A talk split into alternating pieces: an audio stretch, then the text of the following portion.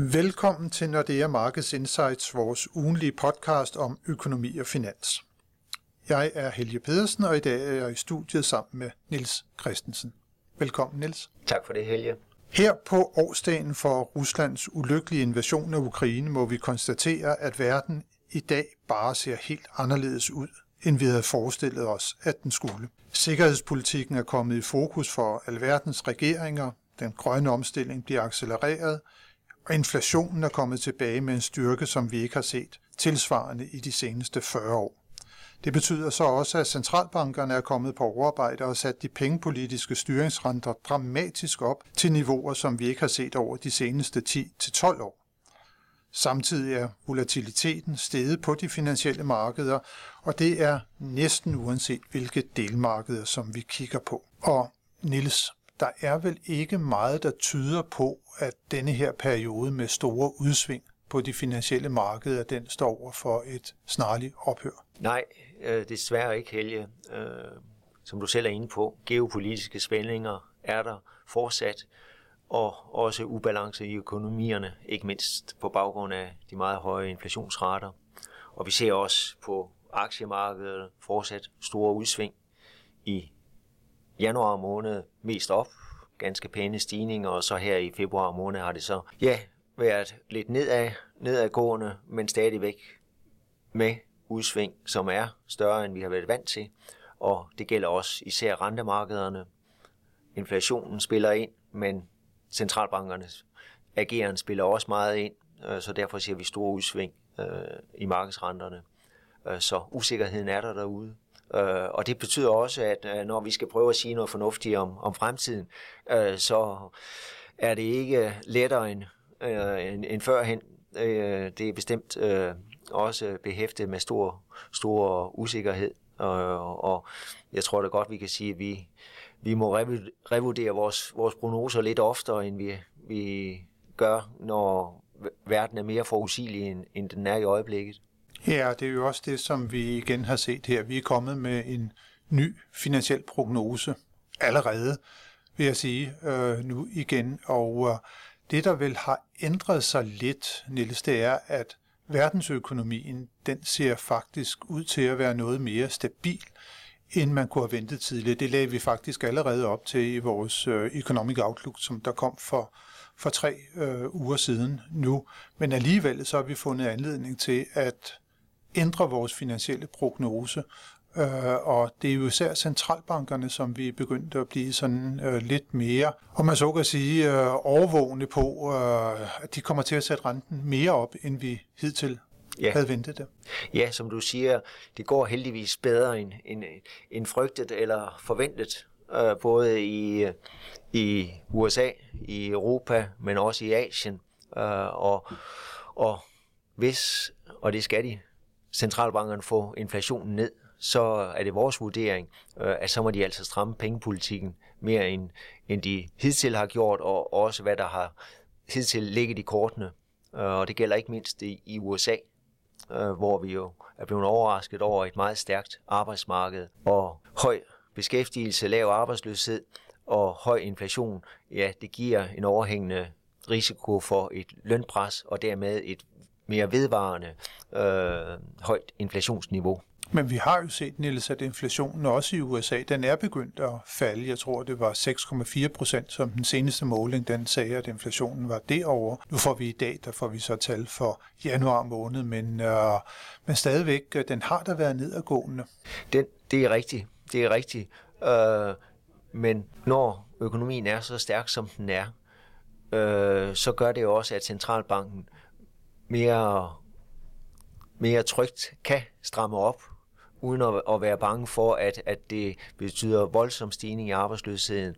Øh, så for at være på den sikre side, at, at inflationen kommer ned, øh, så, så regner vi med, at, at den amerikanske centralbank vil, vil vælge øh, at være lidt mere højagtig, lidt mere aggressiv med hensyn til at sætte renten op, øh, end, end vi tidligere for, for, forventet, og også som markedet i øjeblikket forventer. Og hvad er det så helt øh, konkret, at vi forventer, at Fed kommer til at gøre nu? Jamen det er, at deres styringsrente, som i øjeblikket ligger på 4,75, øh, at den skal helt op i 6 procent. Og tidligere der sagde vi 5 en kvart, så vidt jeg kvart, husker det ja, er. Ja, markedet ligger til yderligere 75 basispunkter, det vil sige op omkring de 5,5 procent, øh, men vi tvivler på, at det vil være nok, øh, og så regner som sagt med, at den kommer helt op i 6 procent. Og det er mange år siden, at Forbundsbanken har haft en rente på 6 procent. Det er det, det er det. Men det er også meget lang tid siden, at inflationen har været så høj, som den er i øjeblikket, og det er også meget mange år siden, at arbejdsløsheden har været så lav, og beskæftigelsen har været så høj. Så det er øh, nogle, nogle forhold, som gør, at, at, at øh, de instrumenter og det renteniveau, øh, USA skal op på, øh, er noget, vi ikke har set, som du siger, i mange år. Og nu øh, nævnte du så det amerikanske arbejdsmarked. Lav arbejdsløshed, fortsat øh, god beskæftigelsesfremgang, må vi sige. Også når vi kigger rundt omkring i den øvrige del af den vestlige verden, så er det den samme situation, der kendetegner arbejdsmarkederne der. De er fortsat stærke, overraskende stærke, må man vel sige, også for euroområdets vedkommende, hvor vi jo bare for få måneder siden, jeg så ind i en ret dyb økonomisk recession som følge af de høje gaspriser og den kinesiske nedlukningspolitik og nærheden til kampzonerne i Ukraine, men arbejdsmarkederne også i Vesteuropa og Østeuropa for den sags skyld er fortsat bomstærke. Ja, og, og vi, vi har jo så set, øh, at, at virksomhederne er blevet mindre pessimistiske, øh, og, og, og jo faktisk er, er begyndt at være lidt, øh, måske ikke for, øh, forårskode, men, men alligevel øh, lidt optimistisk med hensyn til, til den fremtidige afsætning og aktivitet. Du nævner selv øh, de lavere energipriser i Europa, som jo var en stor bekymring sidste år, øh, at det ville være et, øh, et tungt å øh, over den europæiske økonomi. Gaspriserne, de europæiske gaspriser er kommet ned i 50 euro per øh, megawatt-time, øh, og går vi et år tilbage, altså øh, lige før invasionen af Ukraine, der lå de op omkring 90 øh, euro, øh, så en, et betydeligt fald. Ikke? Og, og de nåede jo helt op omkring tror jeg, 350 jamen, lige præcis, per megawatt lige præcis, lige præcis. Øh, vi, er ikke, vi er ikke tilbage på niveauerne fra, fra 2020, hvor øh, gaspriserne lå ned omkring 25 øh, euro per megawatt-time, men, men øh, som sagt lavere end, end ved øh, invasionen af, af Ukraine, og, og, og billedet ser nogenlunde, øh, måske ikke helt øh, så hvad skal man sige, positivt ud, når vi taler olieprisen, men den lå før før invasionen af Ukraine, sådan øh, over 95 dollar, og nu ligger den i 80 dollar. Og det betyder jo dybest set, Niels, når det er, at vi kigger på inflationstallene, der kommer ud, og det gør de jo nu snart, kan man sige, her fra februar måned, også for euroområdet, det bliver i næste uge, at vi får de tal, så betyder den her basiseffekt jo faktisk, at priserne de i sig selv kommer til at, at skulle falde. Ja, altså vi, vi er rimelig komfortable, når vi udtaler os om den totale inflation, altså den, der også indeholder energipriserne, øh, at der kommer vi til at se øh, lavere år til års øh, stigningstakter her i de, i de kommende måneder. Det springende punkt, det, det er fortsat kerneinflationen, altså når man udlader de mere volatile fødevarepriser og energipriserne, øh, om kerneinflationen også vil falde. Det kommer ikke til at falde lige så hurtigt, men øh, og der er også et stykke vej ned til centralbankernes målsætning på, på 2%. Øh, øh, og det, det er det, vi som sagt forventer, at der vil centralbankerne øh, være meget omhyggelige med at, at gøre, hvad de kan for at få inflationen tilbage på, på målsætningen, altså 2%. Og deres bekymring lige nu, det er vel, at de fortsat stærke arbejdsmarkeder, de bedre udsigter for økonomien i almindelighed, de også så kommer til at føre til de her såkaldte anden effekter lønstigningstakten, den begynder at blive drevet kraftigt opad, også fordi der har jo været en udhuling af reallønnen over det seneste år af stor udstrækning, og at man så får høje lønstigninger, der så igen bliver lagt oven på prisniveauet ude i butikkerne og i virksomhederne. Ja, lige præcis. Øh, man vil jo for alt i verden undgå en, en negativ øh, lønprisspirale. Den bliver sat i gang. Du nævnte øh, reallønnen, som er blevet blevet stærkt for, forringet af, af en meget høj inflation, øh, og så er husholdningerne jo også blevet ramt på højere øh, renter øh, så derfor er der et, et, et lavere råderum for, for de fleste øh, husholdninger. Og der kan man sige, at formålet med de høje renter, det er vel netop på en eller anden måde at reducere råderummet, så man kan få ja. bremset den økonomiske aktivitet. Det er jo ja. det, som centralbankerne kan. De kan bremse efterspørgselen i samfundet, mens meget af den inflation, vi har set, den er jo faktisk kommet fra, fra udbudssiden. Ja, også når man nu siger, at, at reallønnen øh, er faldet, så må man jo ikke glemme, at, at den samlede indkomst i hele vores økonomi er steget, altså i hvert fald i nominelle termer, øh, fordi vi som sagt har flere i arbejde, heldigvis for det. Øh, øh, så, så det er jo det, der giver et, et pænt skub i efterspørgselen, selvom som sagt, at reallønnen for den enkelte øh, er blevet presset af den høje inflation. Og hvad er det så, vi præcis regner med, at ECB kommer til at gøre nu i forhold til det, vi ventede tidligere? Jamen med hensyn til ECB, der er vi mindre, mindre aggressive, end, end vi er for den amerikanske centralbank. Øh, der regner vi med, at styringsrenten skal op, det er indlånsrenten i ECB, den skal op på 3,75, øh, og den ligger i øjeblikket på 2,5. øh, øh, og tidligere har der været forventninger om, at den skulle op omkring 3,25-3,5. Øh, så, så der justerer vi ikke så voldsomt op, som, som vi gør i USA. Og, og også ser vi på øh, en, en top for den europæiske styringsrente på, på 3,75, ja, så ligger det kun en anelse højere end hvad der er de generelle forventninger i markedet. Det ligger måske omkring 3,60 i øjeblikket. Så der er sådan lidt konsensus om, at, at de europæiske, den europæiske styringsrente skal op i, i 3,75, som det ser ud i øjeblikket. Og det får vel så også en betydning for de hjemlige danske renter, ikke? Nationalbanken nu under Christian Kettel Thomsens ledelse ja. ventes vel at sætte renten op nogenlunde i samme udstrækning som ECB. Ja, han overraskede jo ved den første anledning øh, med ikke at følge ECB en til en øh, af valutariske hensyn, øh, at kronen ikke må gå for stærkt øh, og det fik også den forventede effekt. Kronen blev svækket efter, øh, at Nationalbanken ikke fulgte øh, en til en, og, og dermed udvide renteforskellen mellem øh, euroen og den danske krone. Det tror vi ikke vil være, være situationen, når vi får det næste øh, rentemøde i ECB, det er her den, den 16. marts. Der regner vi med, at Nationalbanken følger en til en. Vi regner med, at, at ECB hæver med 50 basispunkter øh, så vi kommer op i en, en styringsrente på 3% der. Øh, og som sagt, ja, Nationalbanken følger efter. Kronen ligger ikke på den allerstærkeste side i øjeblikket, øh, så derfor vurderer vi, at der ikke er, behov for at og hvad hedder det, udvide renteforskellen yderligere. Nu hvor du allerede er kommet ind på valutasiden, vi er mere, mere aggressive på den amerikanske forbundsbank, end vi er på den europæiske centralbank.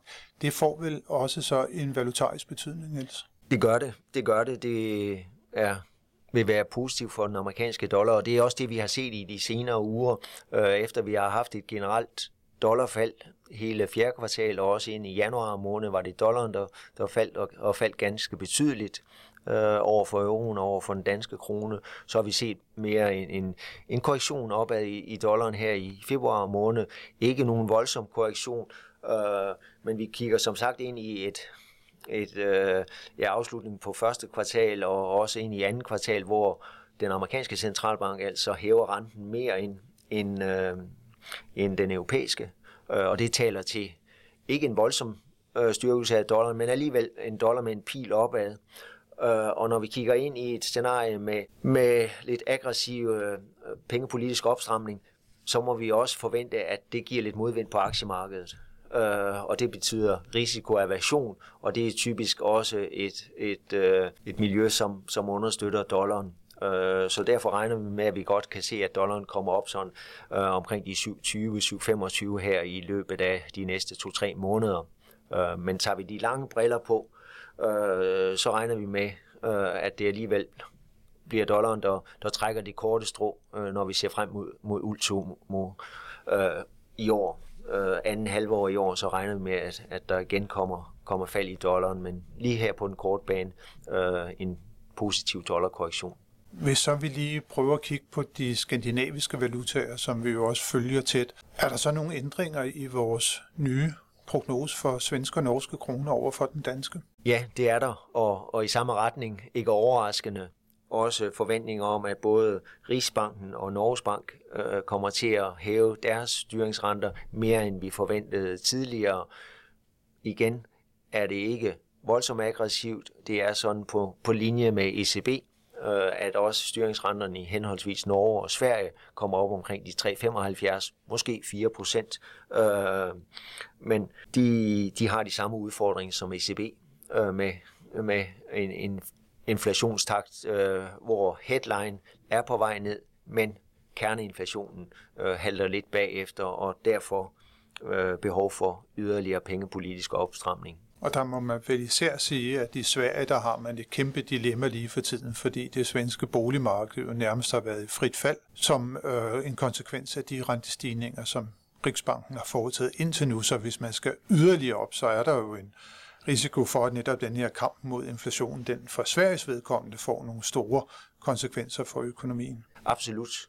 Og, og vi har sådan set set øh, nogle af de konsekvenser, øh, fordi øh, stemningen er ikke er ikke positiv blandt øh, de svenske husholdninger, øh, og vi ser det klart i det svenske detailsalg, øh, som, som ligger betydeligt under øh, tilsvarende niveauer sidste år. Øh, og forholdene i Sverige øh, på boligsiden er jo, at, at, at størstedelen af de svenske boliglån er variabelt finansieret, og det betyder, når den korte rente bliver, bliver hævet, så slår det igennem meget, meget hurtigt. Øh, øh, så derfor bliver råderummet hos husholdningerne ramt, øh, og derfor ja, en, en lavere efterspørgsel. Så den pengepolitiske transmission i Sverige, den går lidt hurtigere, end den gør for eksempel herhjemme i Danmark. Men uh, Niels, uh, her til sidst i ugens podcast, så skal vi jo altid, som vi plejer at gøre det, se frem mod næste uge, og det er faktisk en vigtig uge, som der er foran os, øh, hvad angår de økonomiske nøgletal. Vi får nemlig de første øh, inflationstal for euroområdet. Vi starter faktisk allerede på tirsdag i næste uge, den 28. februar, hvor der kommer tal for Spaniens inflation i februar måned. Så får vi de endelige PMI-tal. Vi var lige sådan kort omkring, at det er dem, der siger noget om stemningen i det europæiske erhvervsliv.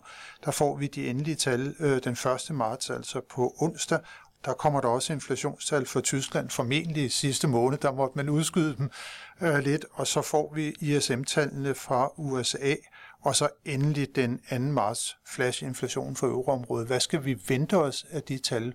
Hvor bevæger inflationen sig hen? Vi har allerede været lidt inde på det, Niels. Øh. Ja, et godt bud er i hvert fald, at headline øh, kommer til at falde øh, yderligere øh, med tal fra februar måned. Det springende punkt er hvad hedder det, kerneinflationen. Kerneinflationen for januar måned blev revideret en lille smule op. Det er egentlig usædvanligt, øh, øh, når vi får, får det endelige tal, at der egentlig er revisioner i de her pristal, men det kan skyldes, at, som du nævner, at, at Tyskland var, var sent om at indrapportere øh, deres tal. Ja, så man havde kun et forløbigt skøn Nemlig. for Tyskland, da man kom med, med tallet. Ja, men som sagt, det springende punkt, øh, når vi får inflationstalen fra eurozonen, det bliver kerneinflationen. Øh, om den også øh, fortsætter med at, at, at falde. Øh, men jeg vil så sige, at den, den, den, skal af, den skal falde betydeligt for, at ECB ikke kommer til at, at stramme op her de kommende måneder, yderligere op de kommende måneder. Altså yderligere i forhold til det, som vi ventede tidligere. Ja. Så alt i alt en øh, super spændende uge, som der venter os på de finansielle markeder. Tak for nu, Niels, og tak til alle jer, som har lyttet med på denne podcast. Det håber vi, at I også vil gøre, når vi igen er tilbage med nyt fra de finansielle markeder i næste uge.